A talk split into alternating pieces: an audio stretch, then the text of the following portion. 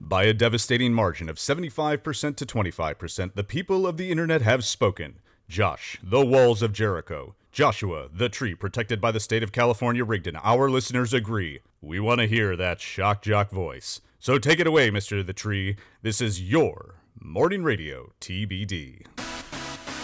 Let's give the people what they want. It's Morning Radio TBD, a banger of a program.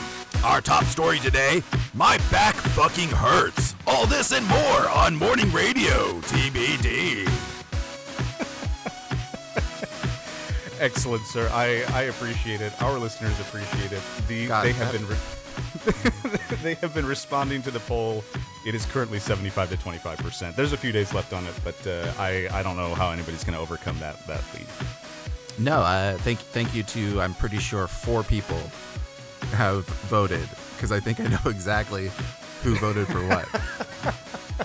so I, I I'm I'm not here to give away actuals. Um, actuarials don't don't count in in this. Uh, the, the sample size is is it's not determinative of the results. So uh, yeah yeah it's uh, it's all good, sir. uh, that was, I think that was an over the top intro even by my standards. Like Jesus.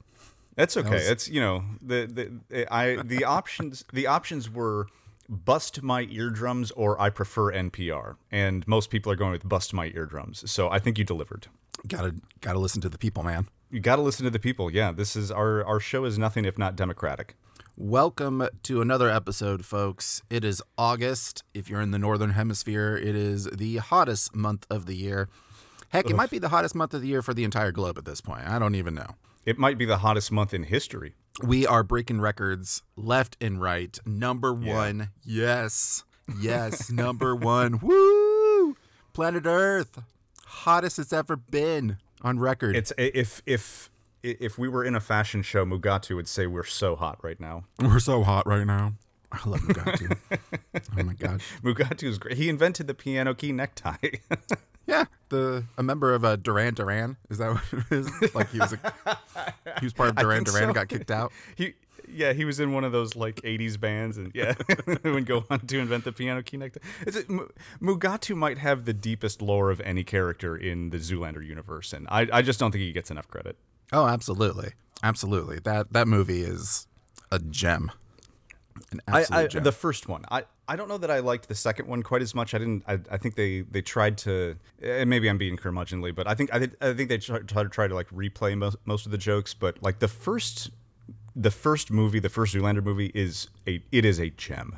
It's yeah, it's it's fantastic. Uh, shout out Indeed. to Owen Wilson, uh, Ben Stiller, As Hansel, Ben Stiller's dad. I wanna- R.I.P.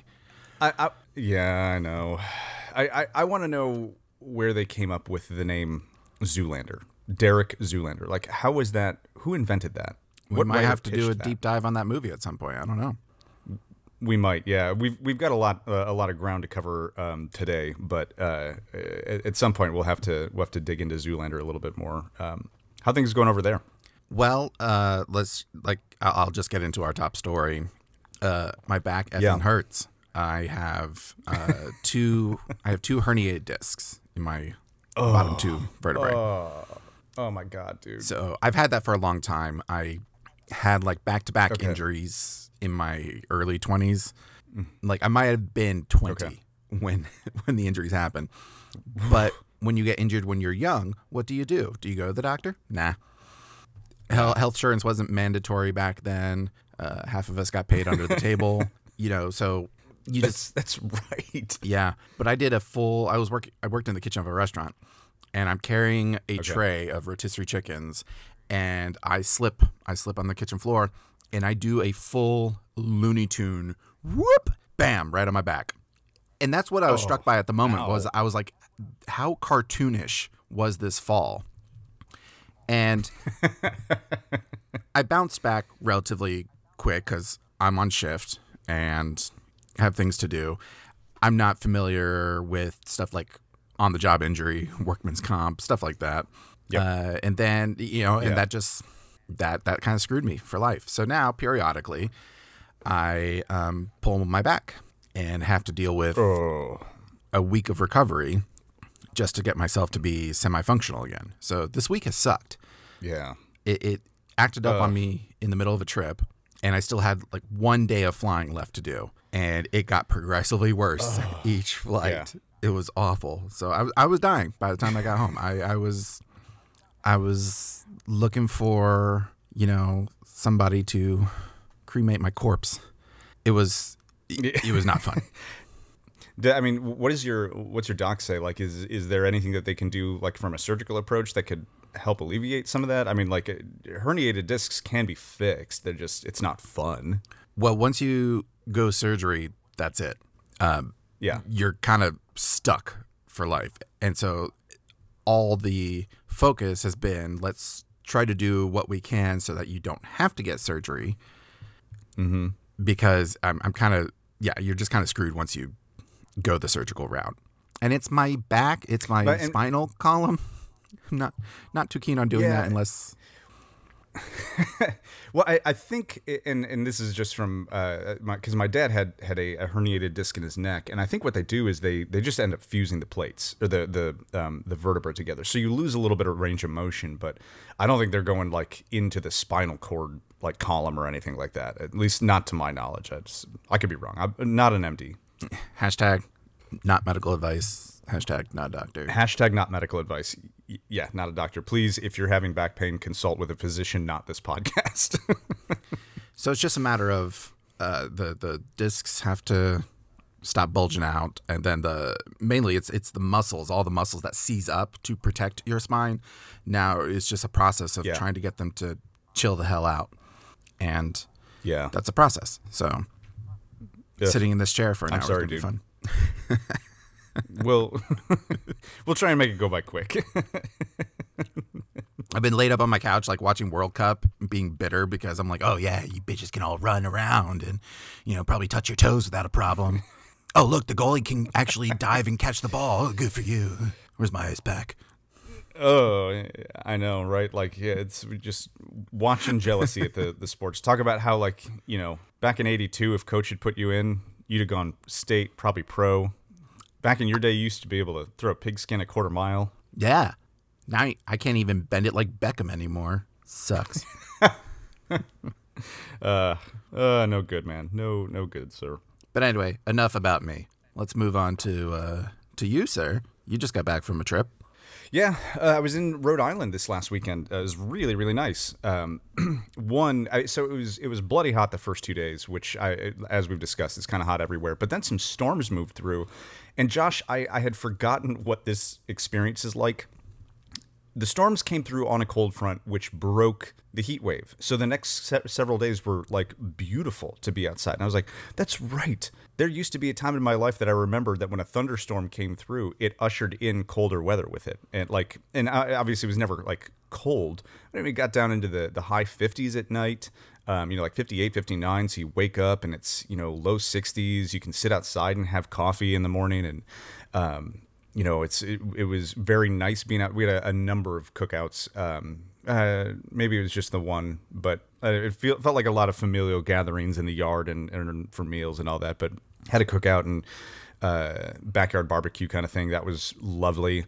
Um, I got to meet um, some more of the people in my girlfriend's life because she's from uh, New England, and so I, uh, you know, every time we go back, I get to meet a little bit more of the the people in, in her life, like her friends and family, and so um, it's always a good chance to to be able to do that. Um, we went to the drive-in one night, uh, which was great because again, it was cool, like you know, low 60s, so it was beautiful night to be at the drive-in and saw Barbie. Um, so I do have thoughts and opinions on on Barbie that are founded in my own experience and not uh, what somebody tweeted about uh, a review headline.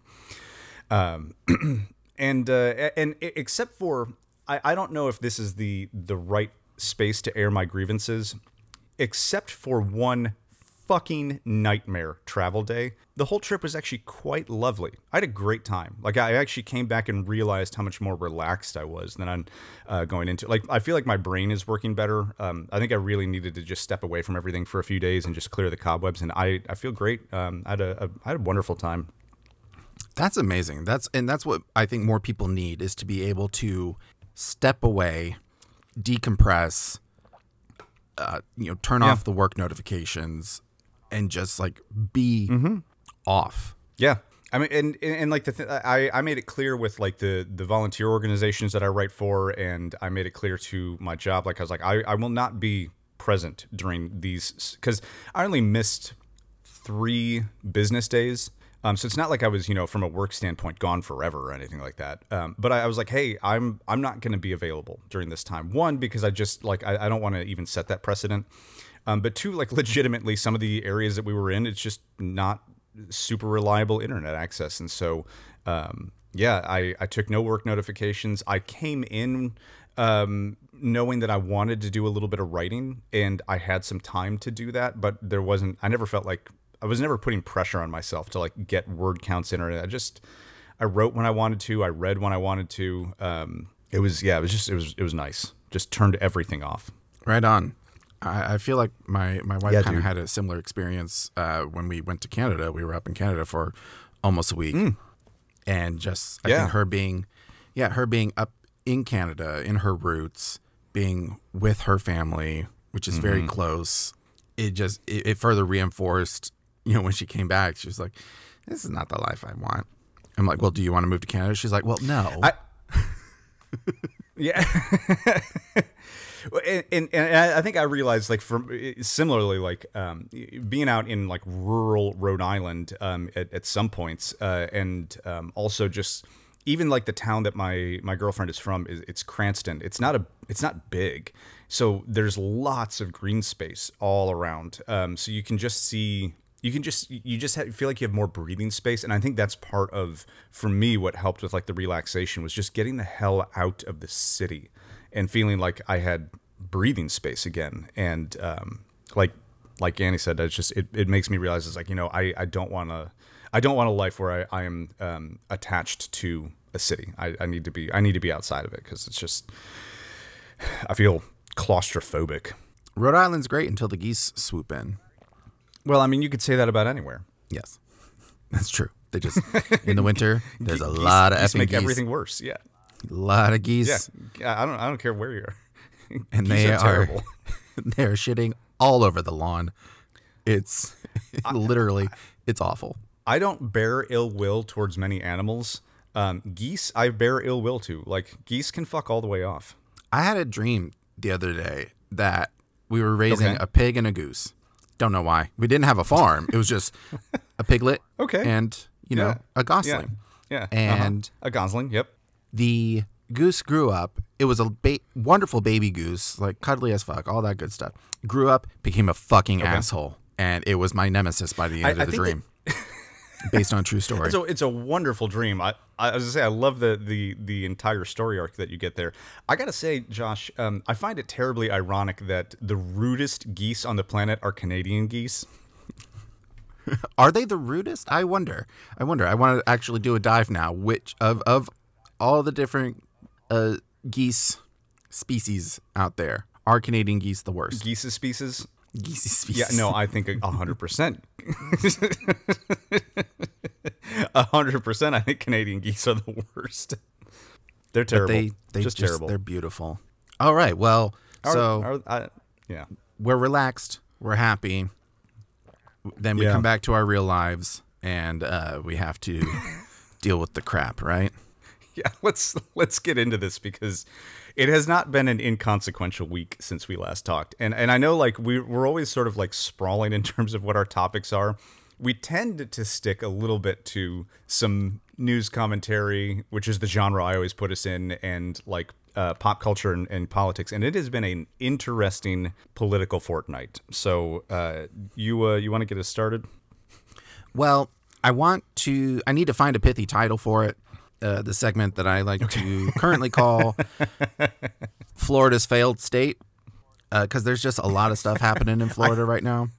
I still maintain it should be the Democratic People's Republic of Florida.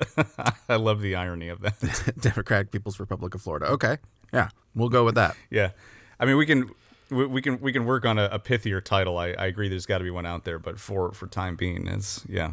I don't want Kim Jong Un to sue us in an international court of law.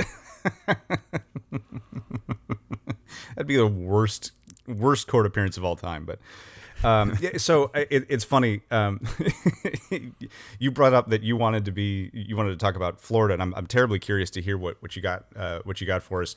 I got to quickly tag in here that um, I know shit is really getting bad in Florida because uh, I have come back to a deluge of five article requests between the two um, political action groups that I uh, I write for, um, which are both aimed at, to be clear, protecting libraries and literacy nationwide. Except, I mean, the one is is Florida specific, but um, it has actually been the nationwide one that has come to me and said, "Hey, I need you to write this article. I need you to write this article. I need you to write this article. I need you to write this." They are all about Florida. It's like whatever the hell is going on in Florida as far as like uh, libraries and literacy.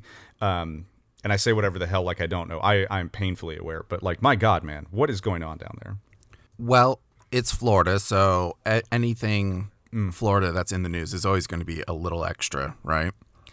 We touched on one thing recently when we were talking about environmental stuff. The water is really hot down here. That is very difficult. to Very, s- very hot water.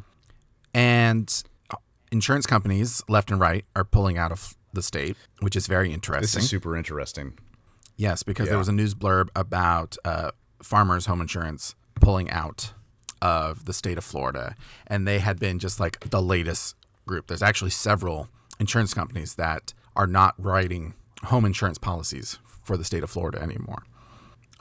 which I, I have thoughts on like more broadly in terms of like the the the corporate assholery of that um, but also like I, I kind of I'm not I'm not defending tho- those companies I kind of get where they're coming from though because the state is just going to be subject to more and more disaster and it's actually it's it's bankrupting them isn't it Well, this is one of those climate change effects that isn't talked about as much. Yeah. And that is the way it hits your wallet because we are a country that, across the board, generally speaking, we can afford to live in the face of climate change, where a lot of developing countries that are getting more dramatically impacted cannot.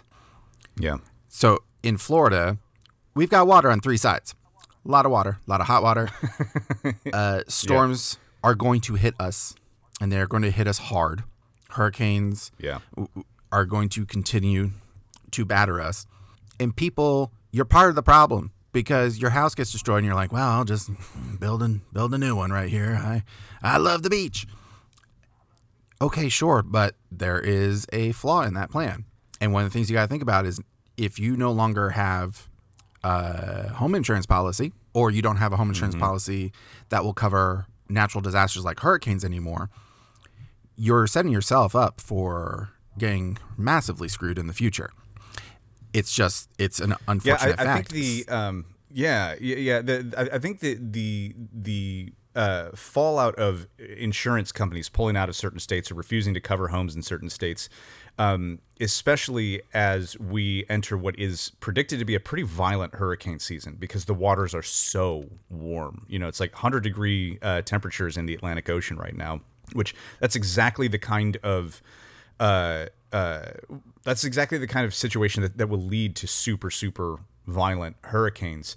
Um, it- it's it's going to start wiping out uh, like whole neighborhoods and, and homes and people because they're they're uninsured or underinsured uh, or um, I mean like literally the insurance companies that back up insurance companies are going bankrupt because they're they're unable to front the money that like a farmer's insurance would need in order for farmer's insurance to actually cover all the damage that they, they have to. Anyway i think it's going to start lear- leading to um, like the, the desertification of some of these beach towns because all it's going to take is one big nasty storm to come through and wipe a city out. And when most people are again underinsured or uninsured and unable to rebuild their home uh, I I actually I'm not sure that permanent capital will move in behind them and and rebuild the area. I, I don't know that I believe that even something like a JP Morgan Chase or you know like one of the BlackRock uh, realty companies, I don't know that they'll even take the risk and go, yeah, we can, you know, go ahead. Yeah. No, I was gonna say, and, and Florida has a like state insurance program for for homeowners, Okay. but it's Yeah. it's kind of a last Oh. resort thing. It's it's not something Gotcha. you'd ideally want to do, but more and more companies leave, and because we're a free market economy, what does that mean? the few companies that remain are going to jack up their prices 112%, and then they still probably will not be able to cover the cost of damages. The other thing about Florida is they are remarkably uh, insurance litigious. Like you have people where it is their job, their job is to get into fender benders in South Florida, and then sue insurance to to settle for way too much money. Which eh, say what you want about insurance companies, but that costs money, and that's money that Yeah. they are having to pay out that they really shouldn't and we have to pay for that. We have to cover the cost. I'm a great driver, according to my record. I am a great driver, but my insurance Yeah. still goes up year after year because it's the state of Florida. Right. Yeah, um, and this is this is where Ryan does start to talk a little bit about corporate assholery. Um, like we we live in a society where it is required that you have homeowners insurance in order to get a mortgage, right? So if you un- unless you are buying your house cash, which uh, 95% of Americans cannot do that. We, we don't have, you know, the cash on hand to to just buy a house outright.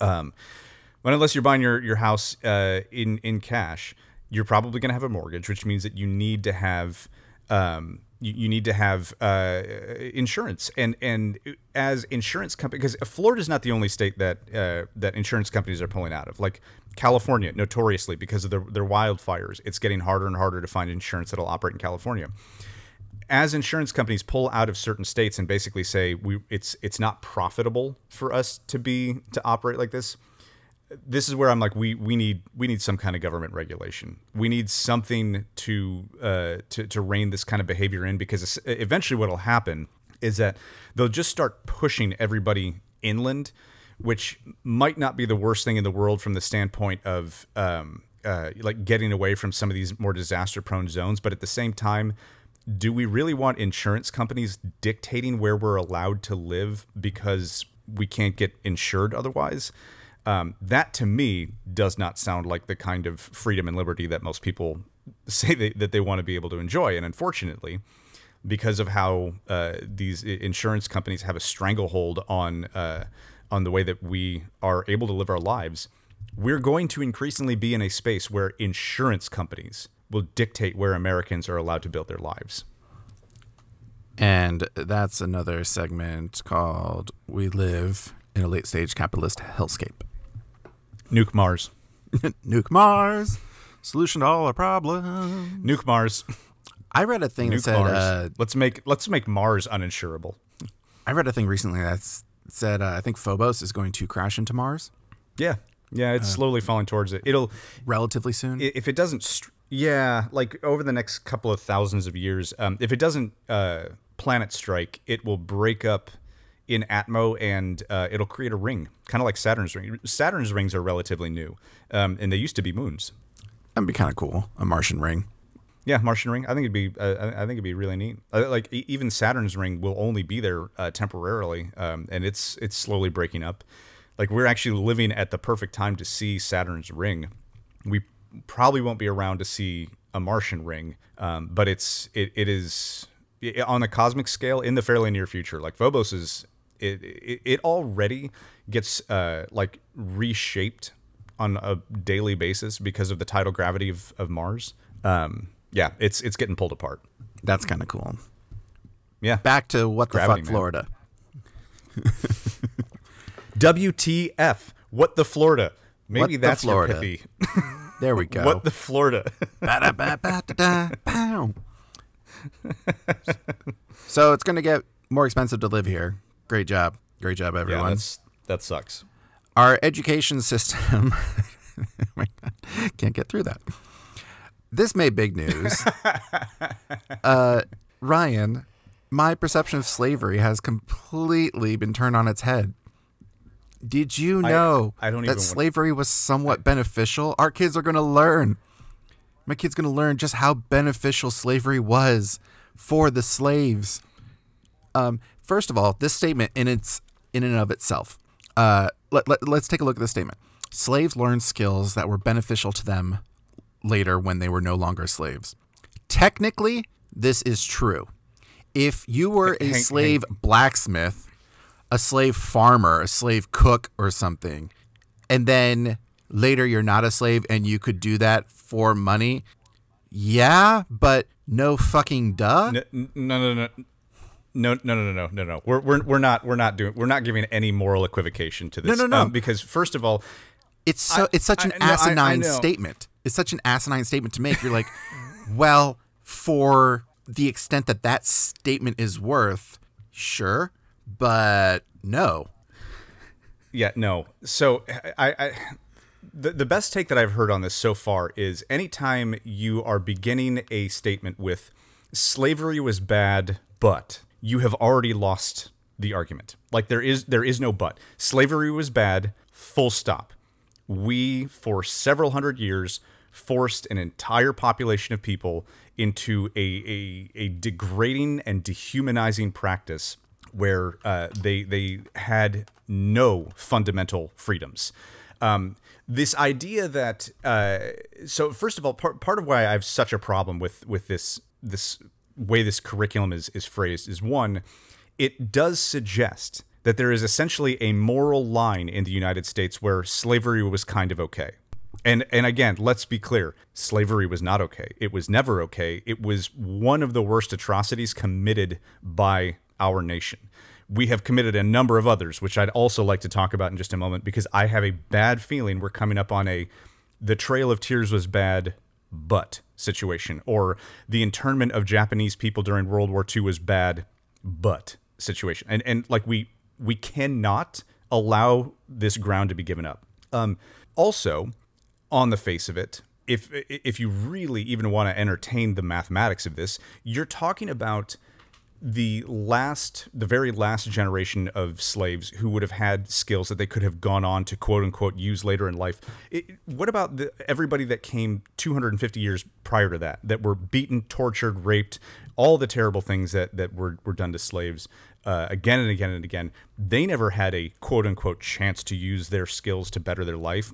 And furthermore that's actually still factually inaccurate in that the South very quickly enacted um, the Jim Crow legislation or uh, you know anti-black legislation that made it impossible for slaves to actually or former slaves freedmen to actually use the skills that they would have learned as a like all Sir, of. I- I- don't all think of we're- it is I don't- fucking despicable I don't think we're allowed to, to, to teach that in, in school anymore. I, I don't think we're allowed to talk about that. Uh, Jim Crow was a beautiful bird that gave Dumbo a lot of crap for trying to fly. Um, yeah, that that's that's all that is. That's that's that's fine. dude this is this is the everybody talks like everybody loves the quote those who don't learn from history are doomed to repeat it the united states is actively trying to rewrite its own history and and at a time where there's also a part of the population that wants us to come to grips with our history this is the the big problem that i have with all of this kind of legislation is that it it leans so hard into American exceptionalism, it basically denies that we have ever done anything wrong, and we have. And like we have said on this podcast before, the my major frustration with the United States is not the state that it exists in, it's the potential that it has not yet lived up to. I think the promise and the idea of what the United States could be is phenomenal. There's there there really could be no other country in the world like it. However, this refusal to look in the eye the terrible things that we have done in the past, acknowledge them, and say, We did this. This was super fucked up. And we should never, never do something like this to any population ever again. The fact that we're trying to like justify aspects of slavery, get the fuck out of here. That's it, it's that's so beyond the pale. and that's I, think we've seen the eternal struggle with uh, especially this campaign against woke ideology i would love you know oh my god i just had a thought ryan we've gotten Yeah. a lot of listeners Go ahead. the desantis we campaign is not doing so hot right now we might be able to get we might be able to get him on here we might be able to get desantis Oh, on you think we could get Ron DeSantis on? You want to do an in, uh, an interview with Ron DeSantis? Yeah, and I'll be like, look, I just want to let's- give it to me straight. Don't don't give me the the the campaign spiel. I just want to know what is it about woke ideology that is so dangerous. What it, what is it that's so? You know, dangerous? if- I, I've yet to hear a legitimate uh, something that's not like a political talking point. Like I want to hear someone actually tell me, one of these people actually tell me, what is the problem? What what is it? Well, so- what is the problem with the 1619 project? If I may, um, I, I actually think I have an interesting. I hope I have an interesting talking point on this because this this occurred to me this weekend watching the Barbie movie of all things. Go on. So, yeah, I, I know, I know. I think the Barbie movie gets dangerously close to flirting with an actual salient point about uh, the dangers of treating a segment of society in a certain way for an extended period of time and what happens when that script gets flipped. Um, I, I don't think that it. I, I don't. In my opinion, I don't actually think that the Barbie movie fully accomplishes what it's what it really is setting out to be. But that's that's a conversation for another day. At- part of the initial conflict is that the Kens in Barbie Land are kind of second class citizens.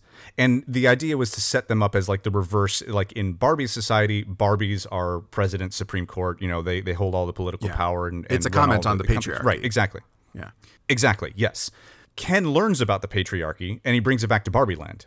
And he now wants the patriarchy to rule there. And what's very interesting about that part of the movie is basically how hard he flips things the other way. This is the point that I actually think is where people see a quote unquote danger in woke. They in the, in some part of their brain they acknowledge that what has been done to subjugated societies like the slaves, uh, the the Native Americans, um, you know, the Japanese, the Irish, like whoever it was that you know at some point throughout history was subjugated, pushed aside. Right now, um, very much the LGBTQ and, and trans community. They acknowledge that what they have done to them is terrible, and there is a fear that should they gain the political upper hand, that those communities will do the same thing back to them. And they are so afraid of what would happen if suddenly they were the ones that were on the opposite side of the power struggle. Because I think deep in the brain of every individual who wants to fight the war on woke, they do understand that these things have that we have done to other people have been patently awful and they are terrified of the idea of it being done to them. Oh, That's so what is- I think the war on woke is. So it is replacement ahead, yeah. I I, I think it's it, yeah, oh yeah yeah It- it's it's an acknowledgement of we did some like it's it's a it, it is a it's an uh, involuntary acknowledgement of we did some really shitty things to some other people and I don't want that to happen to me. Hmm. I, I love that we're like we're very aware of eye for an eye, golden rule, all that stuff, and we're like, oh no no no, we don't want to be at the other side of that. We don't want to be on the other side of it. Yeah, exactly. and, and I, I do. I think that any, um, I, and and there are there are aspects of like, um, I, I've even been discussing this with my my girlfriend um, lately. I, I- there are some aspects of woke culture that I do think goes a little too far, and um, we we've now overgeneralized the definition of certain terms um, to a point that I think they've lost uh, a certain amount of meaning and impact, um, which actually helps the anti woke movement. Um, yeah, I mean, in there's uh, again, I, I don't want to both sides this because I, I think that that's just muddy. But there there are extreme elements in both directions. But yeah, go ahead. Well, woke has become a branding thing, unfortunately. It has, yeah, Uh, just like yeah. That's a good. You're yeah, you're you're right. it's just like how Second Amendment enthusiasts found mental health as a brand to latch on to, to be like, it's not guns, it's uh, mental health. We've got a mental health issue, and it was weaponized. Yeah, yep. Uh, I, I, yeah, I think we that's have a good point. the same kind of thing. So, but I, I'm, Yeah, it's a, it's a very very good point. but yeah, recently another uh, another group for DeSantis put out a redonkulous campaign video that had like the actual The one with Nazi symbolism in it. like So yeah, the, the just- black sun. Yeah, and then he then his Yeah. his whole campaign's like we got to do the hard pivot, and I don't know. Uh, we should maybe just shoot our shot, see what happens. I mean, I, I'd I'd be all about it. Um, he actually he put out he put out a campaign platform recently that I was like, you know, if this was your actual platform, you might have a shot because he talks about economic populism, and one of the things that he brings to the table is how over the last twenty years. Um, like the bottom 90% of American citizens have made less than they did 20 years ago, whereas the top 10% have increased their wealth by trillions that is a that is a politically dangerous talking point to the, to the Democratic Party. If Ron DeSantis could lean into that and show how he could actually make a difference in that space in, in terms of uh, unseating some of the wealthy and and making uh, being middle class economically viable again, he would be a very dangerous campaign prospect to the Democratic Party. But that's uh, it's an interesting talking point. That's not what his campaign is vocalizing, though.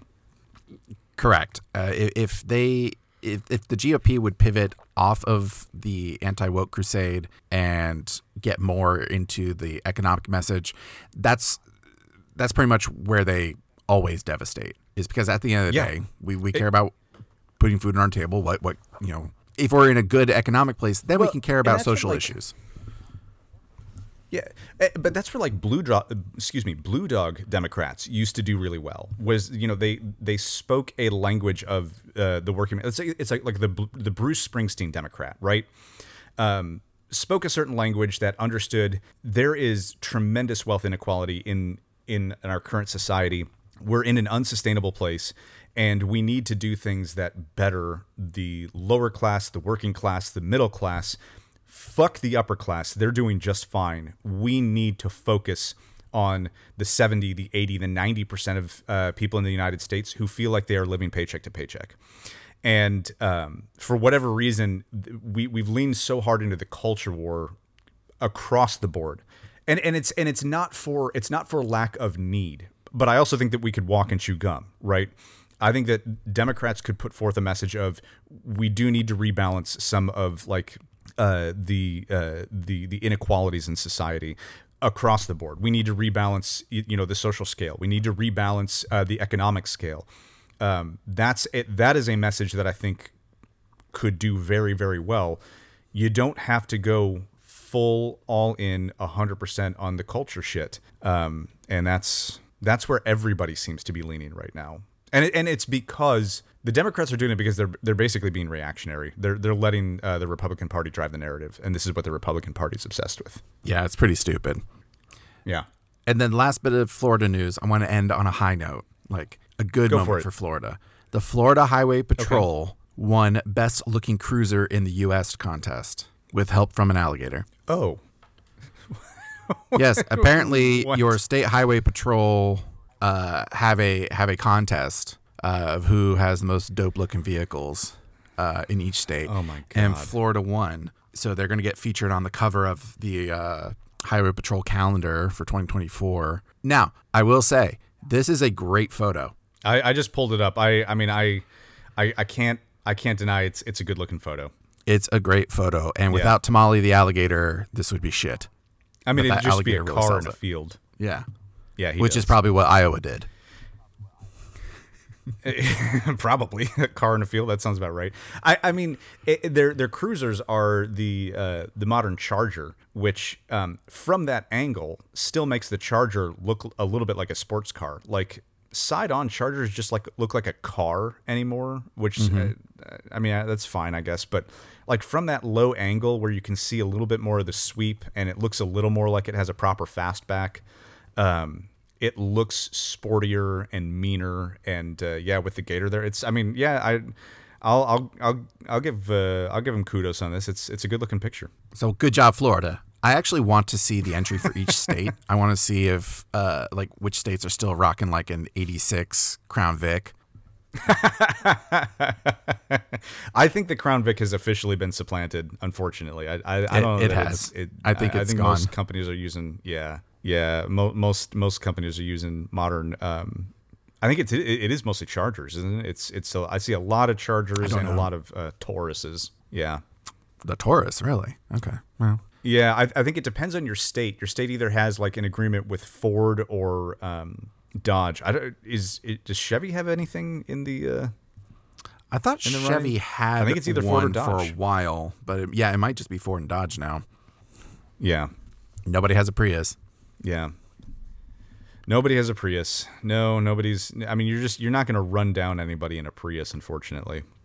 All right, Uh, Ryan. yeah, now I really want. Yeah, go ahead. No, I'm just saying it, it's it's time to get off the what the fuck Florida moment. Let's talk about the big news. Let's talk about the Let's huge about the news. It's so big and so terrible, my fellow Americans. So bad. That that like hey, like he sounds like a, f- a slowly deflating balloon when he does that voice, you know. Hey, It's never been done. Hey. I did Home Alone too, and they all came after you me. This is all because I didn't do enough for Kevin. he, he like he, he he he like slowly trails off. You know, where he's like the and this you, you can't even imagine what these people are doing to me. They're so terrible. And they're not coming after You know. They're coming after you. Oh my god.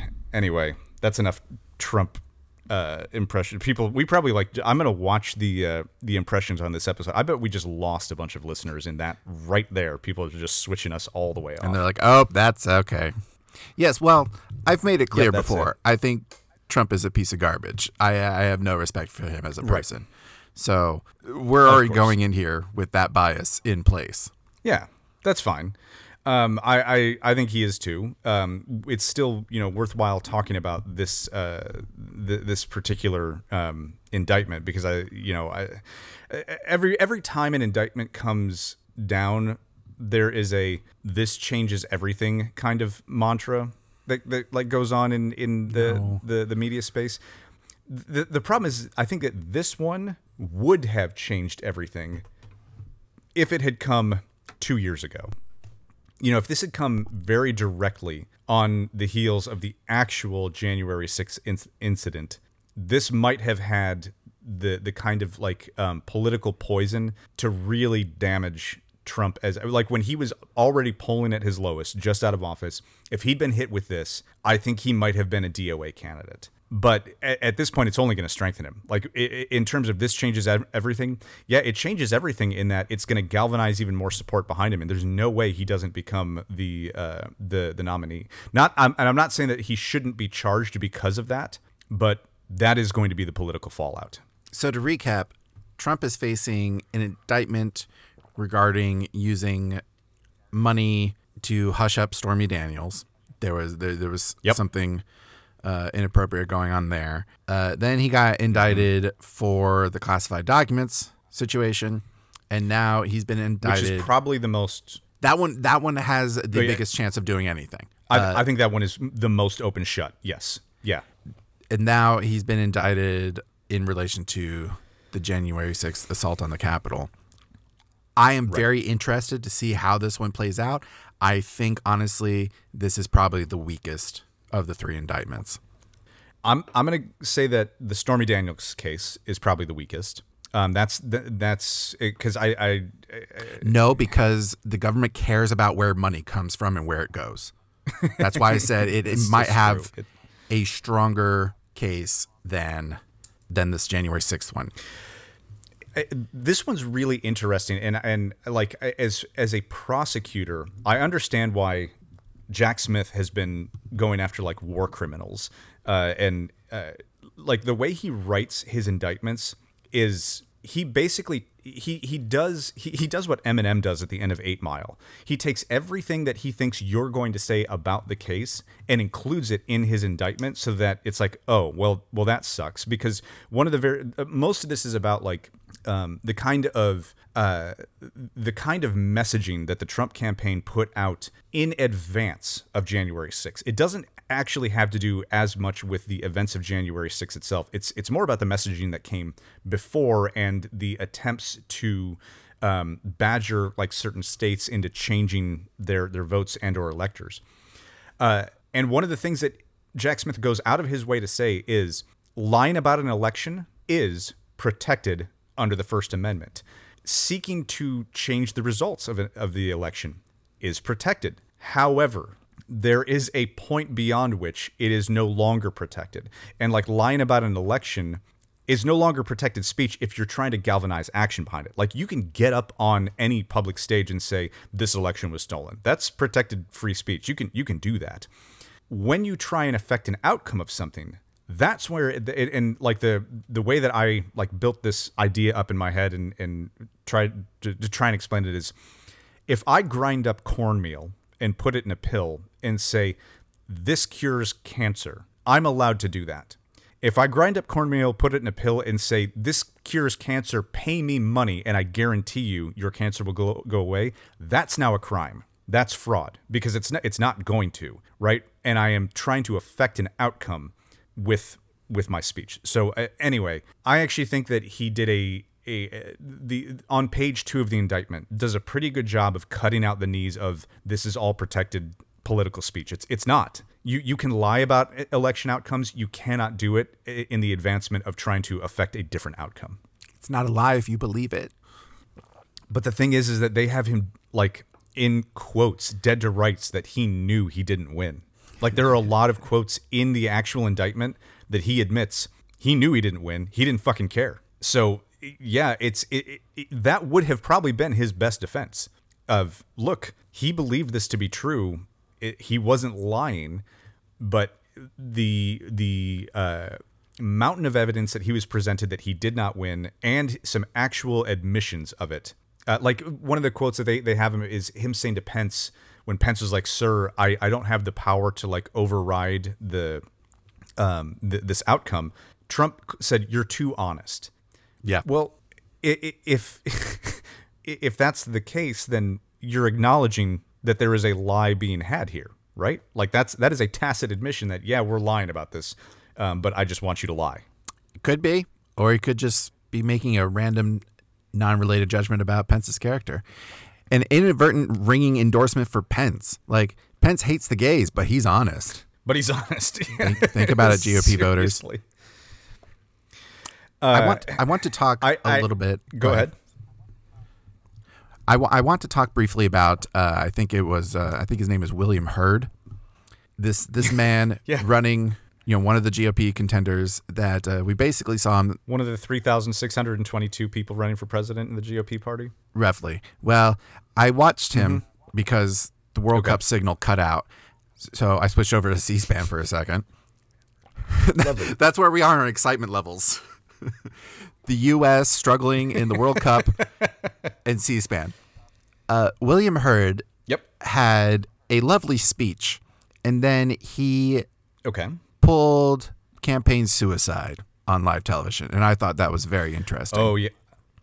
When when he said to a crowd of Trump supporters, uh, he's and this was in Iowa. We, we can't you have don't say this in Yes. Iowa. That was bold as shit. I actually That give was- William Hurd a lot of credit for for that. Well, because he's someone that looks like he has a modicum of integrity, I think he does. and his I, I want to believe it. I was like his speech. It sounded good. It sounded sane. It sounded reasonable. It sounded like something Yes. you could have a discussion about. And then he Yes. he he brought up Big Don, and he flat out tells this crowd that Donnie J is running simply to stay out of prison, dude.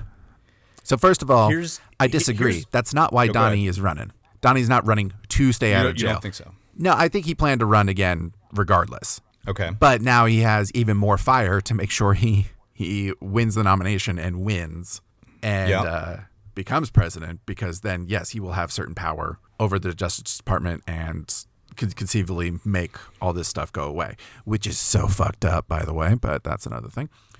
That's a whole other. So I do disagree with his comment on that front, but also, dude, you do not say that.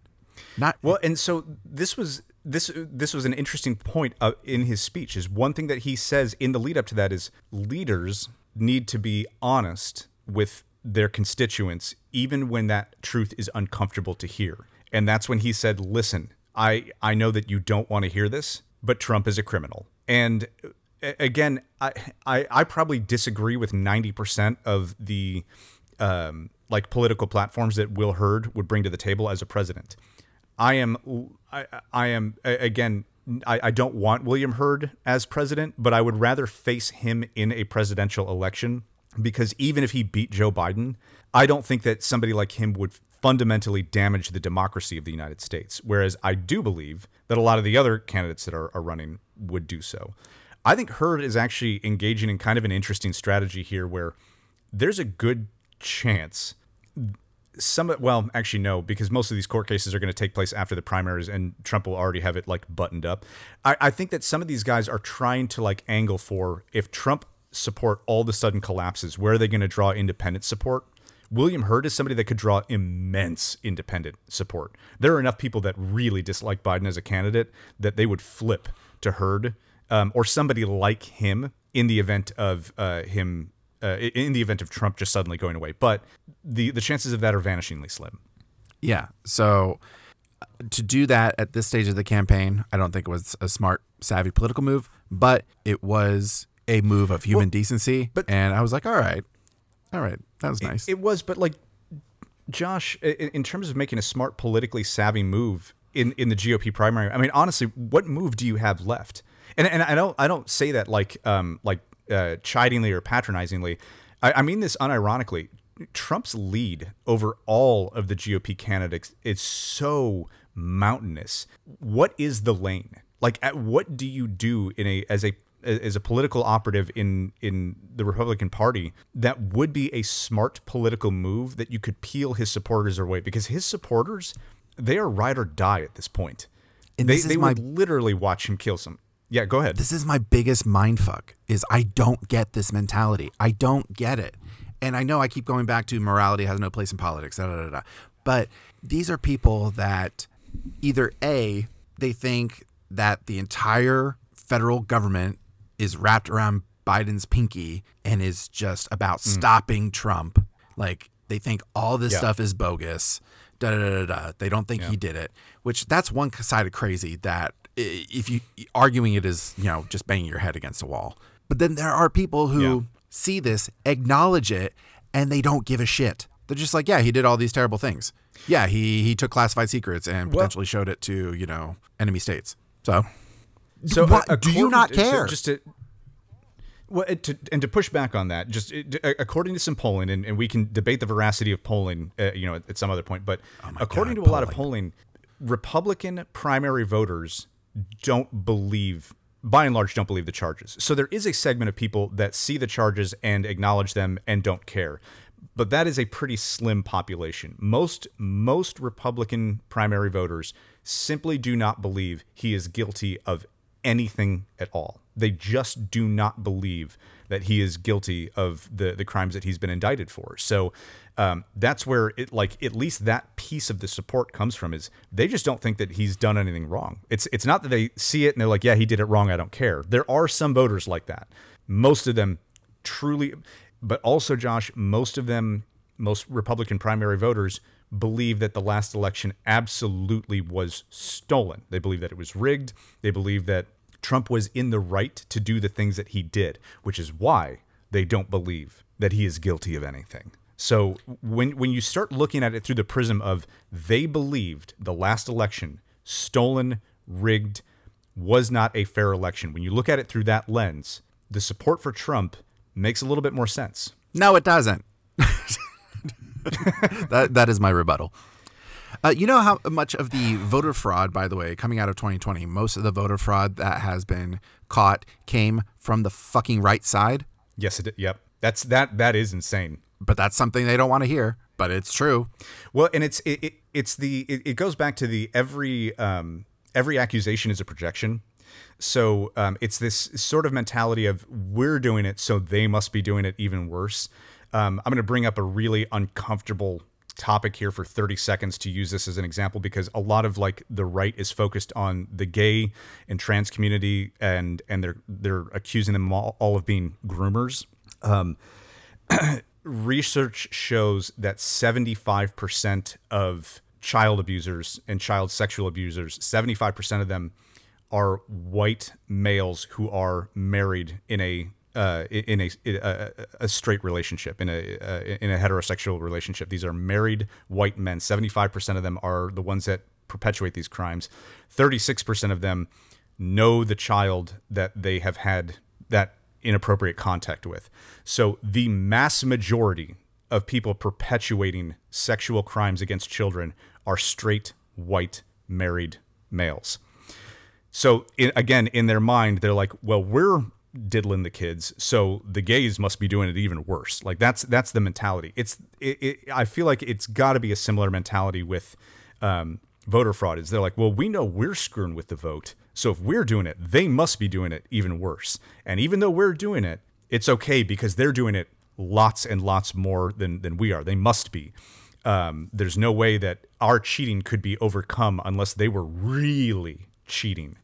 Um, it, and- and this is- hard enough. Exactly. And this is this even goes back to our earlier topic of talking about like the moral equivocation of slavery where there's like a yeah, we did it, but to to it all, you know. And so I, I think that the yeah, the the actual evidence of voter fraud that has come out all shows overwhelmingly it going in the direction of Republican candidates, and that's where there's there's just even more. Um, it, it- it's it, it is a lot of people at, at this point. It feels like a lot of people just stuffing their fingers in their ears and going la la la la la. They don't want to hear the truth because the truth does not comport with the reality that they want to live in, and that's um, that's unfortunate. We will have to talk another time uh, about various media outlets and which ones are largely uh, trustworthy and not. Uh, Yeah. listeners, you know how I feel about the Fox Entertainment Network, but Yeah. we will have to have a more in-depth discussion because the left is as guilty of it in, in terms of news media. Uh, so hang, hang on. So I want to I want to touch on because again, I do not like both sides in this. I think that the the the kind of coverage that has come out of the Fox News Entertainment Network is far more insidious than on other platforms. And and and, and here's why. We'll I'll, we'll touch on this and then we'll save the full discussion for another day. Fox News was designed for narrative purposes. It was invented because of Richard Nixon being taken down by it, basically Murdoch looked at at Nixon falling out of power and going, if there had been a media uh, machine that covered this differently, he never would have had to have resigned. And I, I think that Trump is the the true realization of that 50 year effort media on the left or media that has a, a left like lean I, I mean it's it's absolutely there. And and there are definitely like especially some of the nighttime hosts at, at, at msnbc lean far more left than uh you know just basically slightly left of center. The the problem is is that if you look at if you look at reporting of fact simply reporting fact almost all organizations are going to fall center left because of the the way that that f- fact is reported fact in science. So the idea that like m- most media organizations are left and you know that's why we need newsmax and and fox news to balancing out it's it's like well no if everybody just reported facts it would still be slightly center left in terms of how most people would would view would view the news. Um, narrative skew is much heavier on some than than others but like sorry Well, we'll have to have a deeper discussion about that and explore some Okay. of your news outlets that are less biased than others because they exist. Believe it or not, There they are- exist. there They're out some, there, yep. and the truth is they're just not out there. profitable Oh yeah, yeah, they, they don't make shit.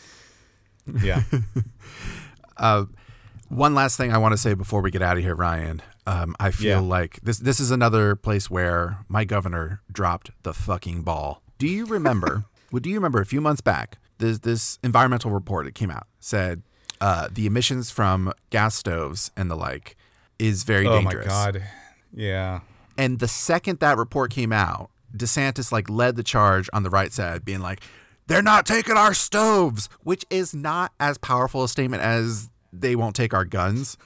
But I just love the idea of like the military coming in, being like, "Give up the stove," and you're like chained to your stove, and you're like, "Make me communist." Uh, jesus this this just happened. This just happened. I just learned about this. It's so left field. Um, okay incandescent light bulbs. Most incandescent light bulbs are now banned. So can I can I tell? So first of all, I I agree that we need to be going to. L- I have LED bulbs in my home that I have literally had for ten years, and they're still going still going strong. Like ten years of constant. The LED bulbs are fucking great. Can I tell you why why I'm in pissed off about the incandescent bulb law? Go ahead. What am I going to put in my lava lamp? Get a new lava lamp. No, no, no. It requires the heat of the incandescent bulb in order to melt the, the wax to lava. LED bulbs don't heat up like that. Like, what, what am I gonna do? What, what am I gonna do with my lava lamp, man? I'm I'm I'm lost. You're gonna have to get a faux lava lamp, where it's just a projection of the thing. That's that's not fun. I'm, I'm Okay. So I'm I'm like kind of upset about this law. But anyway, go. all, all, all, go joke- all jokes aside, there are going to be a lot yeah, of yeah. people l- legitimately like that, though. They're going to be like, oh, but what about my like totally inconsequential thing? right. Yeah. And again, this says most. So Yep. bulbs that would fit something like a lava lamp or uh, like wax diffusers or something like that, I'm pretty sure you're still going to be able to get those. Mm. But in terms of mass market light bulbs, Okay. I, yeah. I guarantee, you know, because of the cost and everything, most people have probably switched to the LEDs by now anyway because they're readily available. You know, they're like less than a dollar for a bulb. It's it's fine. Mm-hmm. Yeah. It's fine. This is largely a nothing issue, but it is. The environmental angle that was on this, they were like, "Oh, it's an energy thing. It's going to reduce energy." And I'm like, "Well, I'm I, uh, I I want to see the logic on that. How how much does the complete eradication of incandescent light bulbs really impact our environment? I'm curious because I don't know. Like from materials to production to energy usage, I'm curious. I, I, really had to, to think through that as well because I was like, I, is it the bulb itself that I mean, I guess if you're um, if the bulb uses less energy and you have a nationwide switch to bulbs that use less energy, that probably has some impact on on. But I, I think in in my head, what I eventually spun it up to is they it must just be about producing less bulbs overall because they last so fucking long. They like they almost don't burn out. Um, so I I have to believe that a lot of it comes down to yeah they're just they're just producing fewer bulbs. But that was something my, my governor should have caught wind of and rallied behind. Should have gotten right on top of that. Florida yeah. doesn't need these woke LED shit bulbs. I'm looking at you, Lowe's and Home Depot. Way, will come after you. No, that's more JFK. Um, I can't do a DeSantis impression. I, I don't have a DeSantis impression. He's a little nasally That's and high. he's so he's so bland. Yeah, he, he really like I'm trying to. I, If the guy is not I'm- I'm- wearing white thigh high rubbers, I, I'm just not interested. the thigh high rubbers is one of the best things I've ever seen. we do not need these woke light bulbs in our homes and schools. Like that's I feel like that's as close as I can get to Yeah. a DeSantis. I'd, I'd have to take some time to like really. Anyway, we, we said that the, the listener said that they wanted shock jock voice. Nobody said that they wanted these other impressions, but we haven't That- pulled the- that yet. So That's true. Do you like shitty impressions of politicians? Let us know. Guess that voice Uh, is our it. lowest rated segment. guess that voice might be our lowest rated segment. We'll we'll we'll look into it. We'll see. We'll see. Uh, that's what I've got for the episode, Ryan. Is there anything else you want to want to touch on real quick, or should we save till next week? I mean, I think at this point we're we're gonna save it till uh, till next week because there's definitely a lot more that I'd, I'd like to touch on. But uh, I think at this point, um, I, I think I think we've uh, we've covered quite a bit. Um, I'm I'm feeling good about uh, everything that we have gone over. Um, yeah, I, I think this is a a good place to leave it for now. Cool. Well, thanks for listening, everybody. I'm, Yeah, I'm super excited. yeah, it's been a uh, been a fun one. Yeah, I, I'm. Remember, uh, there's still a little bit of time to get your donations in for the Yes. uh, bearded villains of indie, the the plane pull. If you, you Nine more days, and and since this episode will drop with time left, I'm gonna put the the link to it in the show notes one more time, just so that uh, everybody, because by the time this episode comes out, it'll be uh, the seventh. There'll still be five days available for people to make donations, and so um, the uh, the the outlink for that will be in the show notes. And remember, if you do make a d- donation, comment. Let us know. Yes, please. Ryan is rolling in cash, so he is matching every donation. That's uh, rolling in cash isn't quite the the uh, matching every donation up to an additional hundred dollars. Um, so- yeah, let's let's be clear about expectations. Like I can I can match some, but like there's there's going to be a point where if somebody comes in and, and pops five hundred dollars in there, I I might have to t- you know like sell a couple of things. Did I tell you the story? I'll, I'll say this and then we'll go. Uh, did I tell you the story about when I was in Nashville, in a bar in Nashville, and I learned that Freebird is a thousand dollar song? Yes. Did I talk about that Uh, on if here? you want to Okay. request, yeah, if you want to request it from like the the, the dueling pianos, right?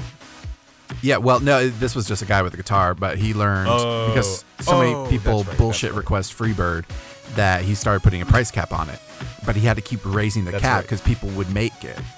They'd be like, "Oh, it's hundred dollars if you want me to do Freebird," and then they would pay him a hundred. He's like, "Shit." Uh, so mean, it's a thousand dollar dollar great way to request. Yeah, it's great. $1,000? He's like, nobody's paid a grand yet. And I was like, God, I, wish I I, had disposable income. You know what though? As as as a business person, I'm like, well, now you've priced yourself out of your your market. Like, I would actually bring the because if you're busking and somebody's willing to pay you five hundred dollars on a regular basis to play Freebird, play Freebird for five hundred bucks. But it's got to be an exhausting song to play. It's a long song, but uh, I mean, you're talking about eight minutes of effort uh, for five hundred dollars. I'd there are I'd I'd I'd take that. I paid 20 for Black Betty. It was great. No regrets. No, it's not bad. Yeah, exactly. There you go. All right, that's the episode. All right, we'll we'll, we'll call it there.